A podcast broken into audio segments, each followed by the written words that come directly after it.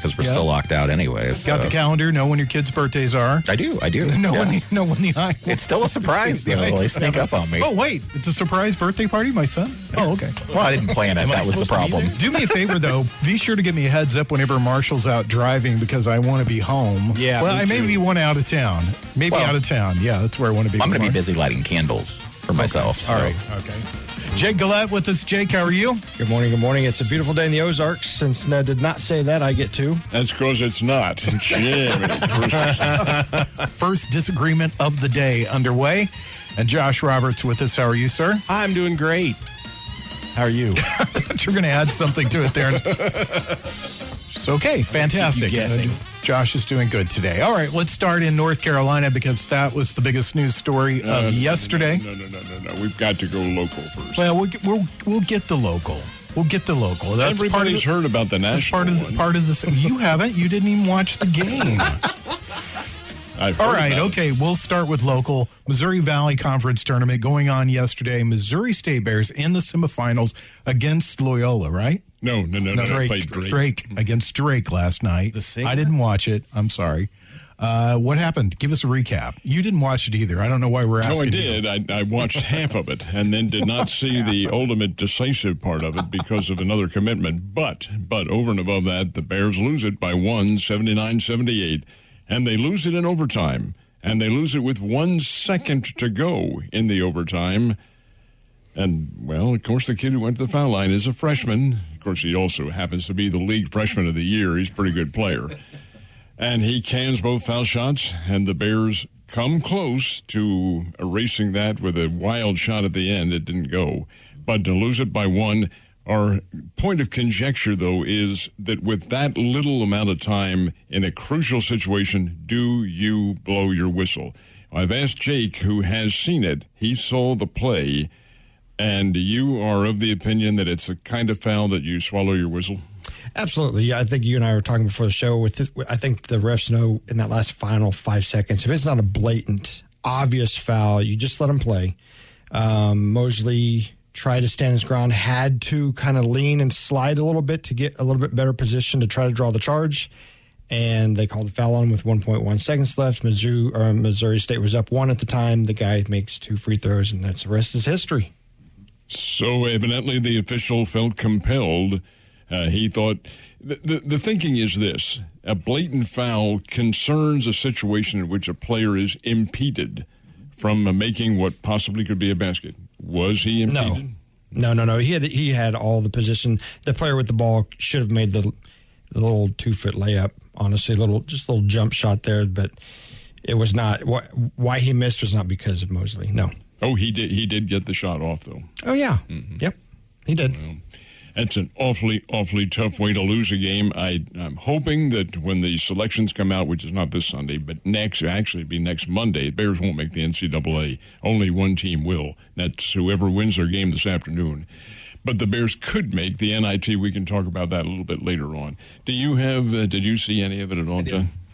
Um, so this was a tough game. I mean, it was it was back and forth. Missouri State played a great game, and I don't want that to be lost. Um, almost any time we talk about college basketball this time of year, there were opportunities. There were a lot of opportunities.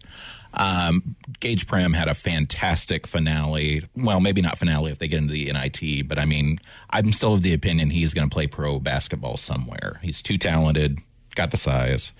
Um, Isaiah Mosley, one of the best scorers we probably had at the school. Honestly, I think you can say that at this point.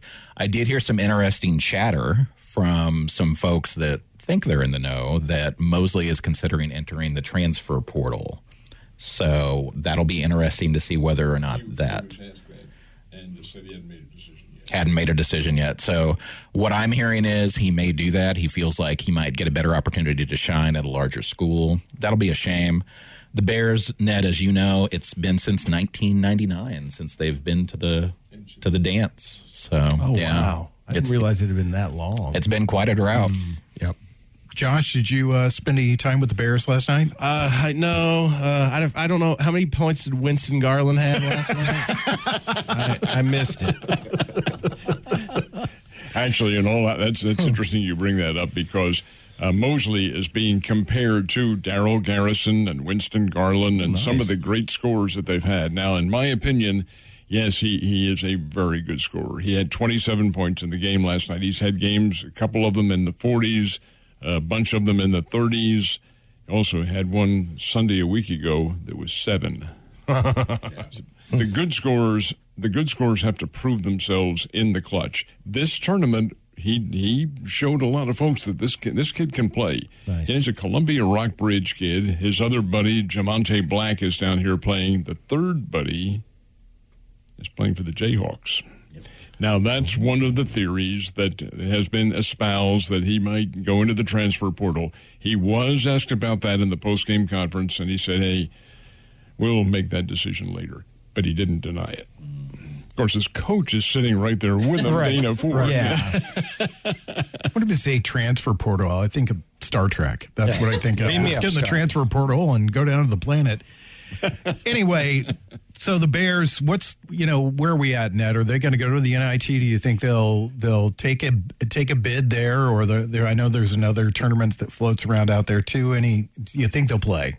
I do. I think they'll play somewhere, and it may or may not be the NIT. The NIT's 32 teams, NCAA's 68. But the NIT is a little bit different format from what it has been now because it's owned by the NCAA. Back in the old days, when it was quite literally the National Invitation Yep. Tournament, it was a group of guys in New York. Well, let's see, this team out here has played pretty well. They might be a pretty good draw and so forth. This time there is a format for entering it. There are automatic qualifiers to the NIT, and Northern Iowa is an automatic qualifier. Won the regular season championship, but they're not going to the NCAA. Therefore, they will be automatically in the NIT. How many others will fall into that category because they don't go to the NCAA? I don't know, but it'll be it'll be some. The rest of them are at large. And then the NCAA does something the NIT, the old NIT, never did, and that is seed teams. And you seed them to where one, two, and three, the first three rounds, are played at, uh, at the court, the home court of the highest seeded team. Then the semifinals and finals go to Madison Square Garden. The whole thing used to be at Madison Square Garden many, many years ago, but now it's it's just the fin- the semifinals and finals. You had the perfect opportunity to point out something that my dad would always point out because my dad was a huge college basketball fan, and that is back in the day, the NIT was bigger than the NCAA tournament, and all the good teams went to the NC and went to the NIT and left the NCAA tournament.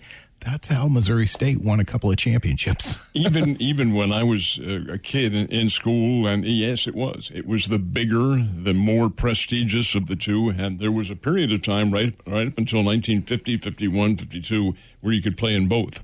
Oh Both wow, I didn't know that. And that did happen, and then we got into the even back in the old days. People fixed games. Can you imagine that? we got oh, into the fixing scandal in the early 50s, and that blew the whole thing. But uh, in regards to the NCAA tournament taking over for the NIT, I really feel that it happened.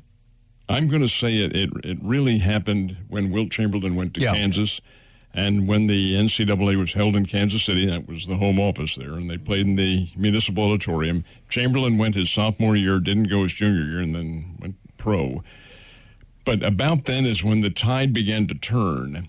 And then when UCLA had their magic run and the games were on national television and it really took over. Glory Road did a lot for that in 66. Mm-hmm. Two years, three years prior to that, Loyola of Chicago, which had four African Americans and one white guy. That was the that was the beginning of the trend, and they won the national championship. So indeed, you began to see more of a national influx into the NCAA. I don't consider the NIT necessarily to be a runner-up tournament. It's just a secondary tournament, and it's it's pretty doggone good competition. You've got a game up here on TV that it's halftime right now, but you're seeing a team in that one that won the NIT last year, Memphis. Oh, so indeed, you have pretty doggone good competition, and I hope the Bears get an invitation. I hope they do. I think they deserve one. And as John pointed out, they're a pretty good team. By the way, guys, I call that four African Americans and a white guy. That's my band name. Okay, so it's mine. It's mine. You can't take That's it. awesome. All right, it's mine. I called it. I called it. Okay, let's talk about the other big college basketball story, and that is Mike Krzyzewski. He lost his last game. He, he wasn't playing North Carolina himself, but Duke lost their last game against North Carolina last night. whole lot of stuff to unpack with this. Ned, I we talked before we went on the air, and I agree with you. It's a lot of pressure to put a coach and college kids under to go out and win that game against a rival when you want everybody wants that one thing. This is a rivalry unlike any other in the country. Durham and Chapel Hill are right next door to each other. They can't stand each other. Each school has a different philosophical approach to education. They're both great colleges. And their basketball programs for years and years. That's Tobacco Road, and years and years. These these teams were arch and still are arch rivals. I'm um, the the Duke kids. Come on, they read the newspaper and listen to the TV, and they know all about what's coming on. I think the pressure got to them, and North Carolina goes in there to the Cameron Indoor Arena. They are hyped and ready.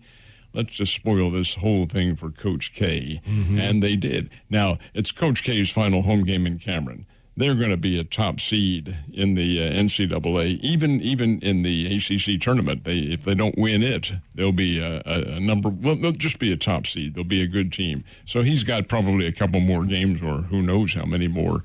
Uh, to go before his career does come to an end, but kind of ruined the uh, fifteen and twenty thousand dollar ticket people who went down there to see that thing. Did you watch any of the game, John? The North Carolina game and the Duke game, I did not. I just uh, I watched some highlights later, and it you know it was still a great celebration of Coach K and you know his legacy. But yeah, the North Carolina kids came in with no fear from what I saw. I think anything if you saw the pregame and you you know saw the hype that went into it, and then the the ceremonies that happened before the game and during the game, and it, it, uh, everything's going to be anticlimactic. It's Oh, yeah. hard to go into that kind of environment and play basketball and to do what you need to do, and Right. and we saw that last night. We absolutely did. Yeah, I mean, it, Ned said it best. It takes the toll on the players. It takes tolls on the coaches. Yeah, Coach K was so much going on, all of the press, everything else. No matter how great of a head coach he is, his, his he's not entirely focused on that game. So just the bravado really contributed to, I think, to that loss. And don't discount North Carolina. That's a really good basketball team, and they came in, and those kids stepped up to the plate and knew they were going to win from the start. Let's talk to Jake. He's not a Duke fan. No, no, in fact, I call them puke, not Duke. I, um, I mentioned our general manager is a very big Duke fan. I, I was going to say, you said right. I was We're- kicked off the show last week. What's that going to do? We're back. If you So- see, if you're in the parking lot and see Duke five X, that's his car. Okay, I'll have to avoid that at all costs. So, uh, the greatest part was the KU game went into overtime. So the first ten minutes of that game was missed by uh, had to go to ESPN two or the app. That was great. I love the fact that the Jayhawks overshadowed this, and that means they are the really the number one K in all of college hoops, Kansas. So. Not Kentucky. No, sir. No, sir. No, sir. No, sir.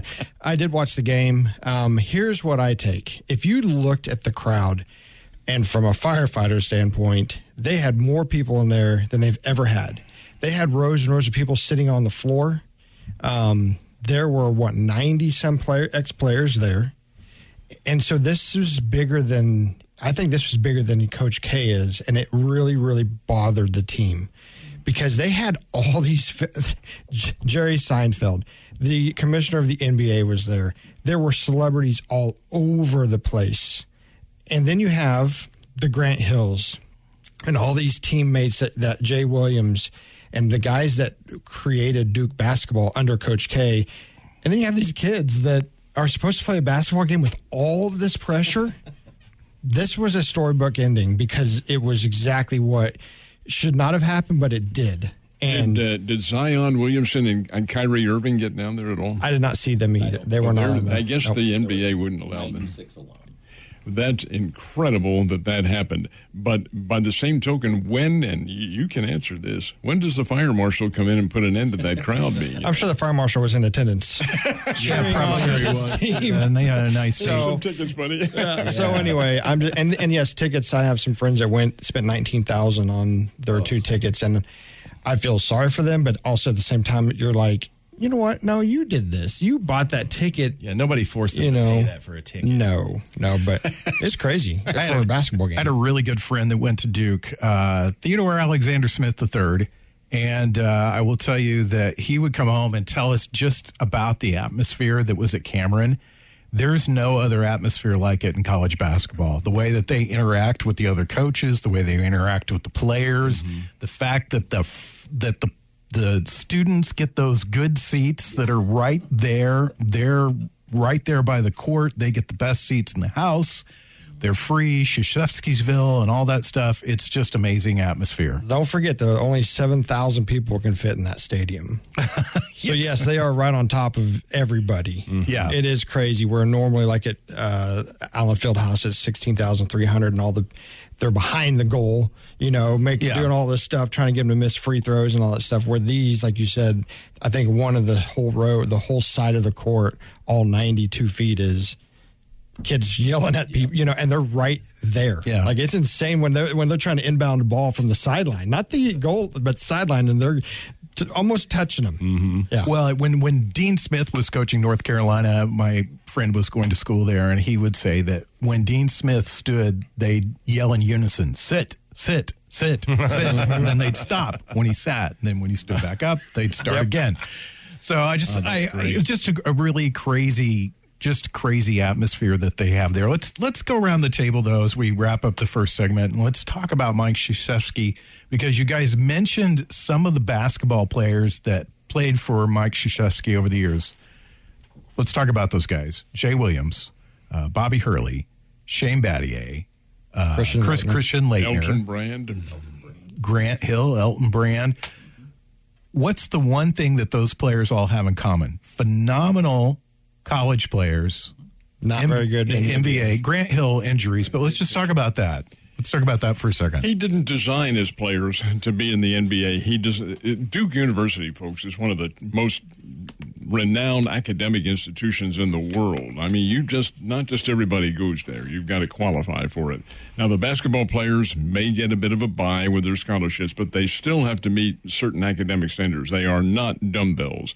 I remember when the Bears went to the NCAA in '99. That's who they played in the Sweet 16, and we had the opportunity to visit with Battier and uh, with Coach Krzyzewski and with Elton Brand and some of those people, and they they're all very well spoken.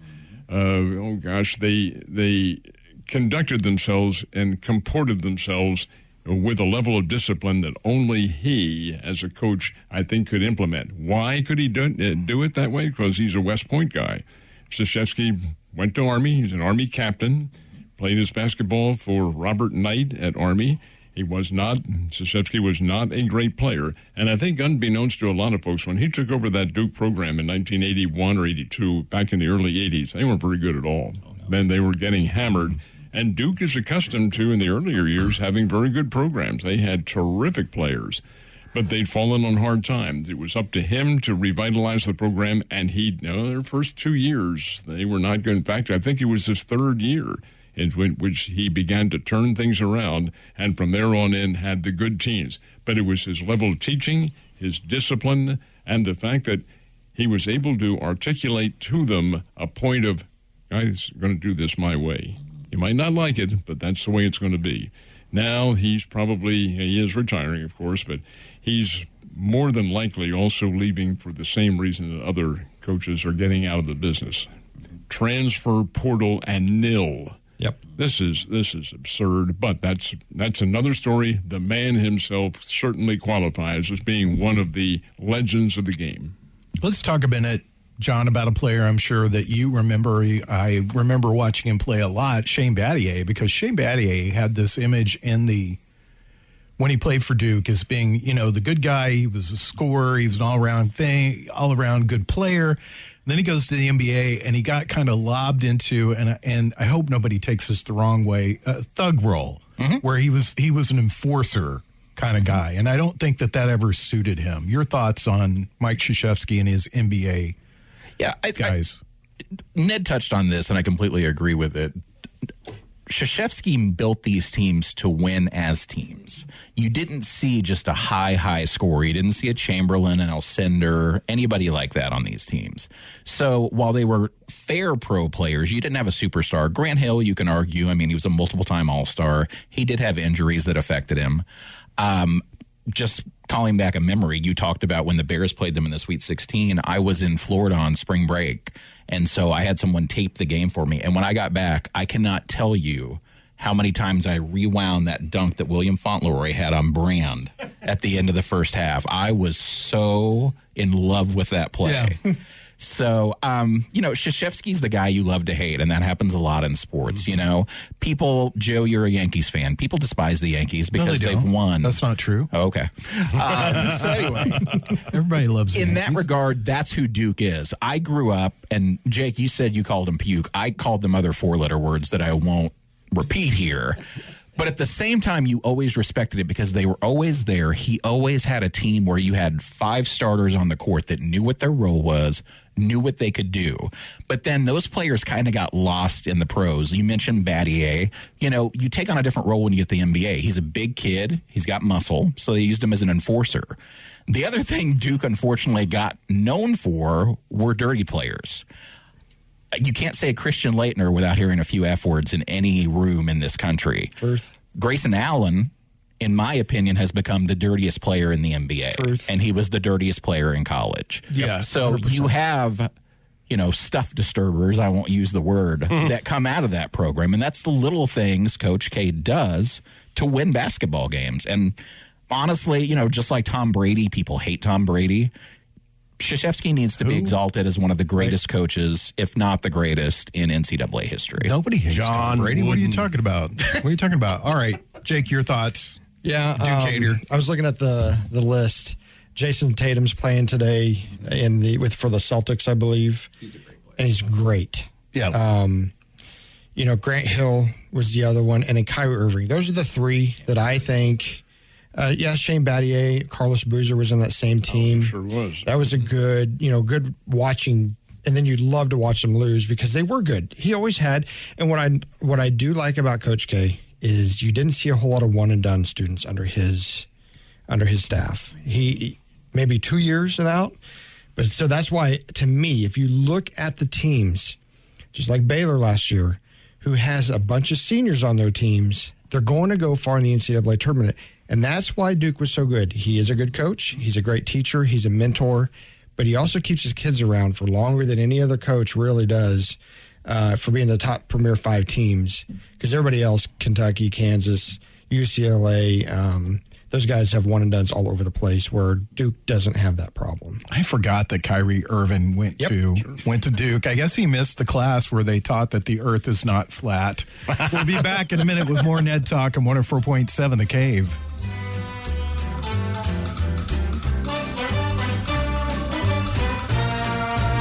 You're listening to Ned Talk on 104.7 The Cave, part of the Kansas City Chiefs Radio Network.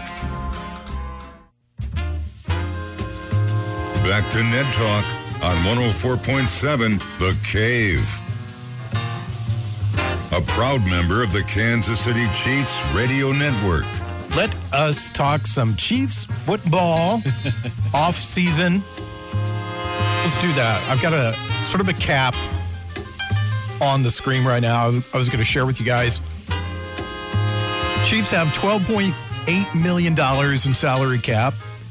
They have a 30th pick in the first round, the 62nd pick in the second round, one in the third round, one in the fourth, and then three in the seventh.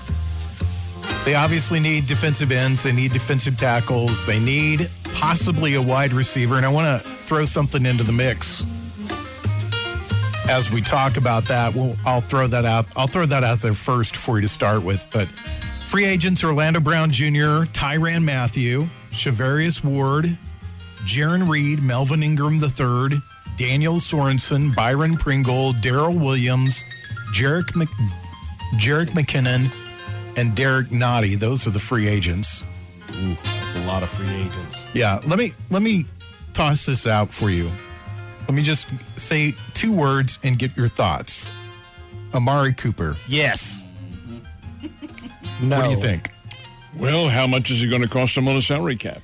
There's the problem. And how many are you going to have to unload? How many of those individuals you talked about that to create that place on the salary cap? And is he worth it? Yes, they do need help as wide receiver.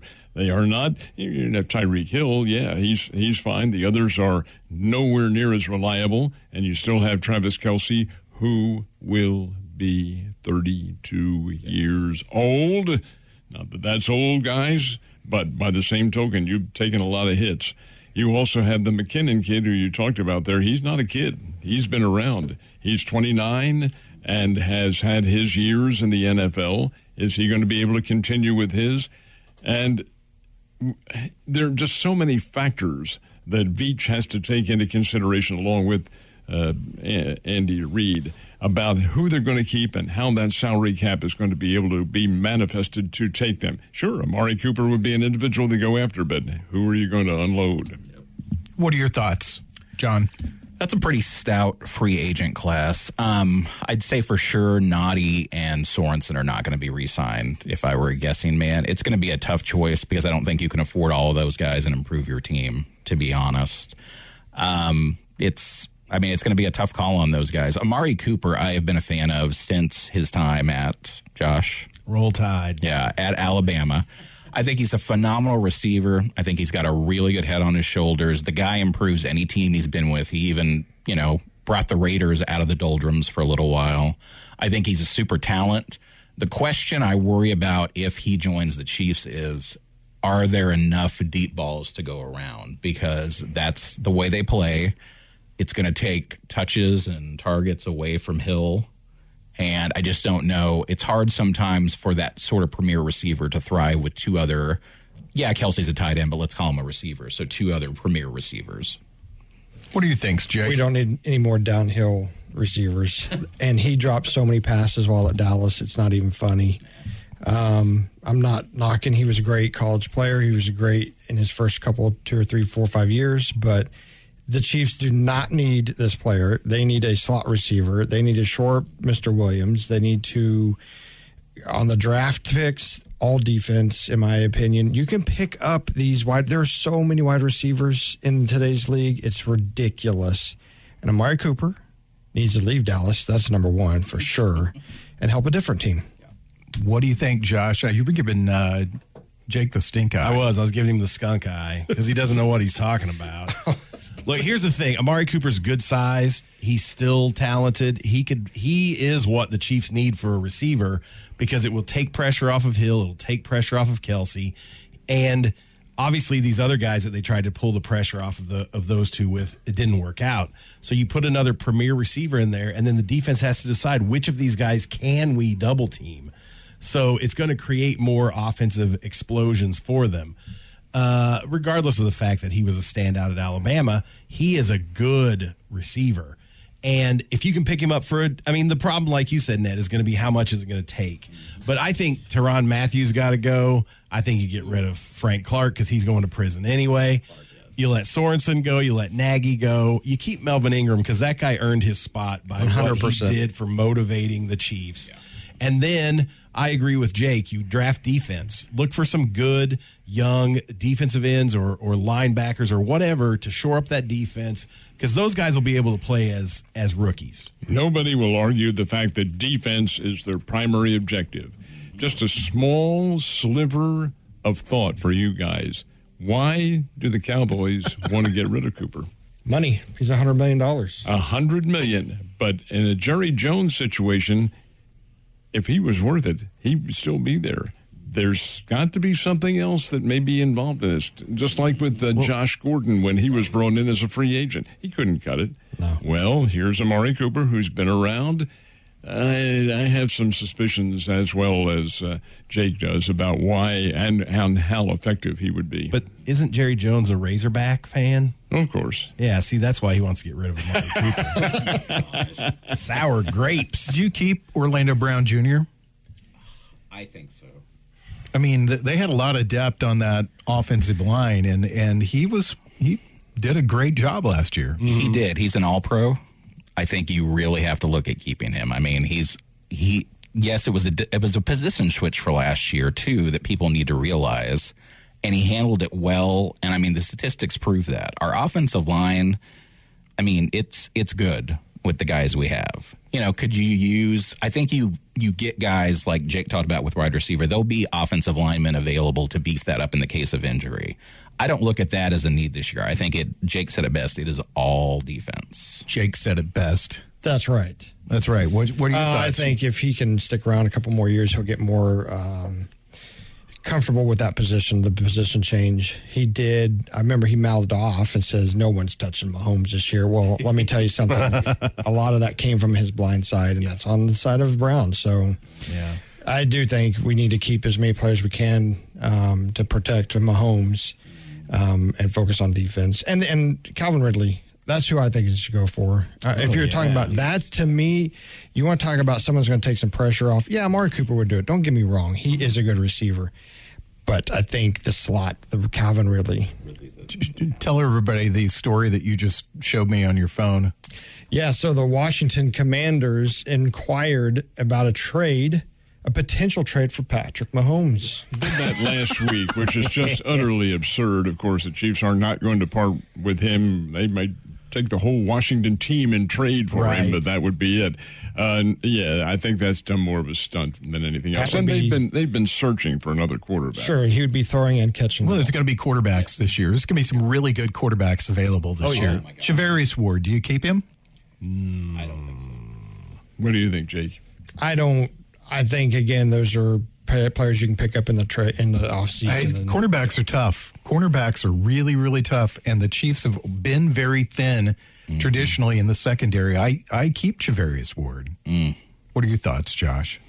I can see them keeping. I, I think you have to keep him, Uh, but I also wanted to say I think you have to keep Orlando Brown Jr. too because one of the things that we've talked about over and over again is they revamped the entire offensive line at the beginning of the last season, and it took a while for them to gel. But when they gelled, you got the result that they needed.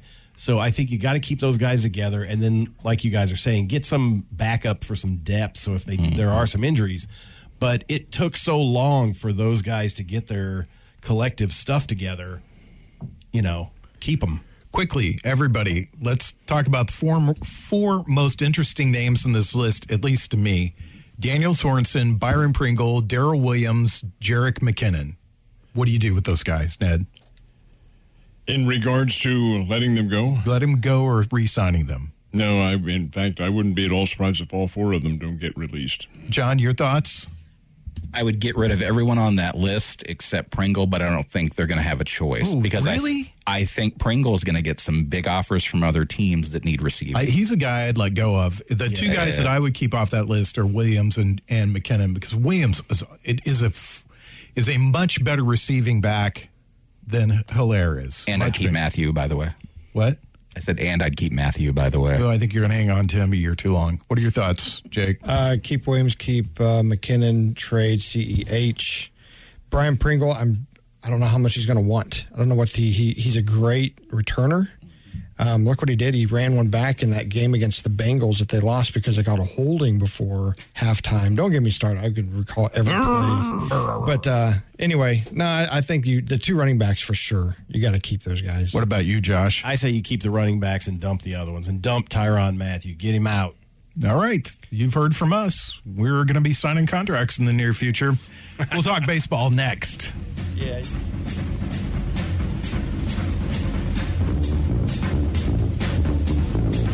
You're listening to Ned Talk on 104.7 The Cave, part of the Kansas City Chiefs Radio Network.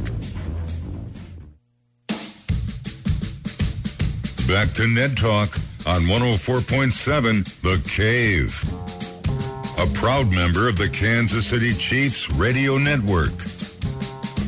I mentioned at the top of the show that Mr. Reynolds has been cranky. And the number one reason why he's been cranky is Major League Baseball. And it's, uh, well, the lockout's still going on. The Monday we had a deadline. It passed and they extended till Tuesday. Deadline passed on Tuesday. They have met sporadically since then. And it kind of interesting as I was looking through the notes on it because I'll be honest with you, I'm I'm I'm bored with it already. I just you know just let me know when they when the agreement's made, and then we'll just I'll be excited about baseball again. But it seems to me that they're they're like trying to slide through some things here that have nothing to do with the financial agreements that they've been that they've been fighting on. I, I saw today they're they're wanting the pitch clock and they're wanting a 14 team playoff. Do you see this as is kind of bargaining chips, Ned, to whatever it is that Well, they're the 14 team playoffs already out. They've, they've kind of tacitly, both parties have agreed to 12. They're going to have it. But some of the others are all going to be delayed because the owners are the one pushing this. They want to push it to a certain date so that the union will crumble, and that certain date is going to be somewhere around the second or third week in April when the owners finally begin to get some money from the TV folks. Prior to that, they don't care. They're not getting any money from this. Fans aren't going to give any. You just made uh, an interesting statement, though, Joe, in regards to your redevelopment of interest. Once they play, they lost me. Now, that doesn't mean we don't report on them. That's our job here. But in terms of the passion for baseball that we used to have as kids, it is G O N E. They've done it to themselves. Nine work stoppages. Each one has had an incremental impact on the psyche of American sports fans, and you can see it. it so many went over to uh, watch Missouri State play in a couple of games this weekend. And um, all the individuals who were there, probably a thousand, somewhere around there, all said, hey, to hell with these guys. $750,000 as a starting salary? What company does that, for heaven's sake? And they're balking. Good gracious sakes alive, I'm lost. Wait, wait, wait. Well, let me let me let me ask you a question though. You brought up something interesting. Are they still going to get TV money even if they're not playing? Well, they that's just it. They won't after that. But once that TV money starts to come in, which would be the latter part of April, early May, sometime around there, that's when the owners, well, well, let's, let's uh, backtrack on this and let them start playing. Hmm. hmm. They don't get any to begin with. No. What are your thoughts, John? As you can imagine, I'm pretty passionate about this topic, and I've followed it very, very closely. Um, this impasse, the 14 team playoff, and all of that jazz is just window dressing. This entire thing has come down to two topics. That is the penalty for teams that purposely tank yeah. and don't spend money. Yeah. And the players will not move off this fascination with an $85 million pool for pre arbitration players. Here's the issue with both of those. So the owners, and this the first I heard about this was during the negotiations. Rob Manfred had a heavyweight title belt wrestling style that was passed from owner to owner per year for the one who made the most frugal decisions with their payroll. If that's not collusion, I don't know what is. The players also, they talk about they want to save it for the future generations. The fans aren't going to be there to fund the future generations if you make this a sticking point. They've already agreed to a near $700,000 minimum salary. And what's lost, no matter how much each side talks about how, you know, they're, it's about the future, it's about the future. You have mortgaged your future now by missing games. We've already seen Joe, you and I both coached baseball in this area. Yeah. We saw the number of interested kids drop exponentially each year. Yeah. They are not going to come back. Many fans are of the same opinion as Ned, and this is tough for me to say. I'm of the same opinion. I don't care anymore. I don't care if they come back because that's how irritated I am with this situation. And the person I'm most irritated with, there's fault on both sides. You're never going to be able to have this conversation with your fans because none of us are making $700,000 a year in this room. That is rare air. Damn. Okay, Joe. Yeah. I forgot about your royalties. yeah. Now, the other thing that bugs me is I will go on record as saying Manfred is the worst commissioner in Major League Baseball history.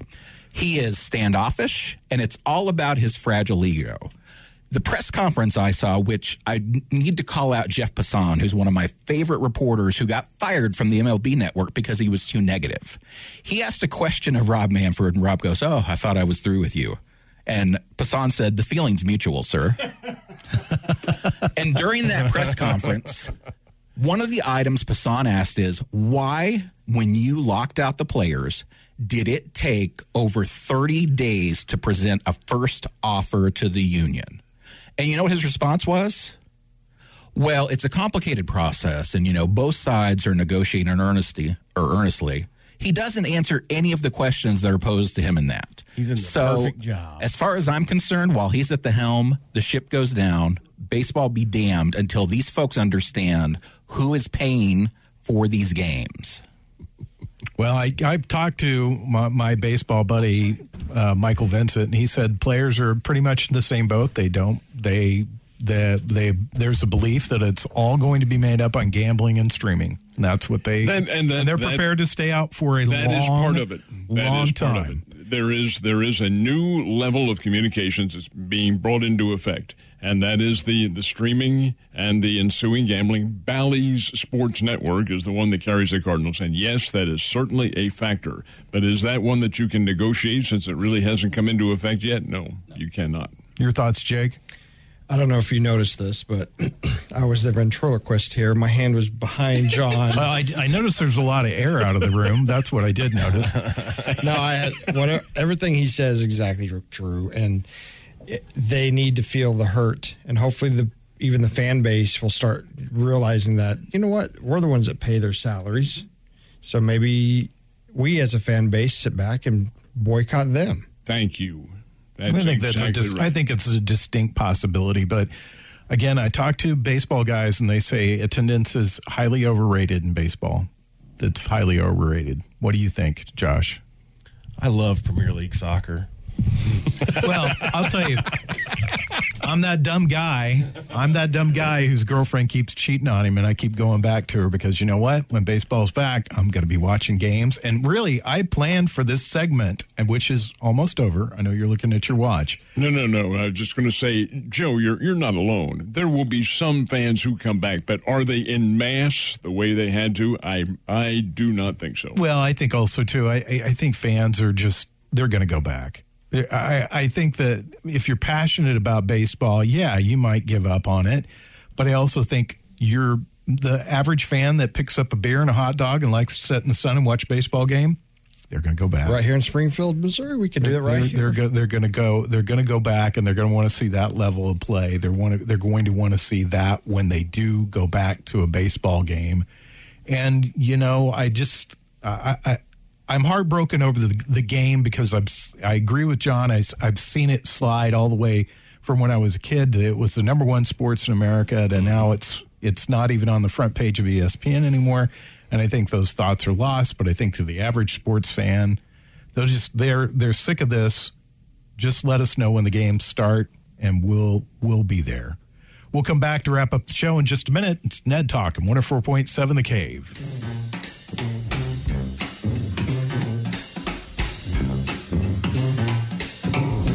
You're listening to Ned Talk on 104.7 The Cave, part of the Kansas City Chiefs Radio Network. Back to Ned Talk on 104.7 The Cave, a proud member of the Kansas City Chiefs Radio Network. Bum, bum, bum, bum. We're talking sports. Ned Talk, 104.7 The Cave, your local live sports talk show. I think we're all still alive during that break. Got kind of animated there for a second. So, uh, I've never seen Ned with his shirt off. I have now. yeah, we're doing Naked Ned Talk today. It's not a pleasant sight. I'll, I'll, for those of you viewing at home, you might want to turn your TVs off or avert your eyes right now. And we're not on TV. Just thought I'd share that with you in case somebody was like scanning around. There's nobody actually listening to us.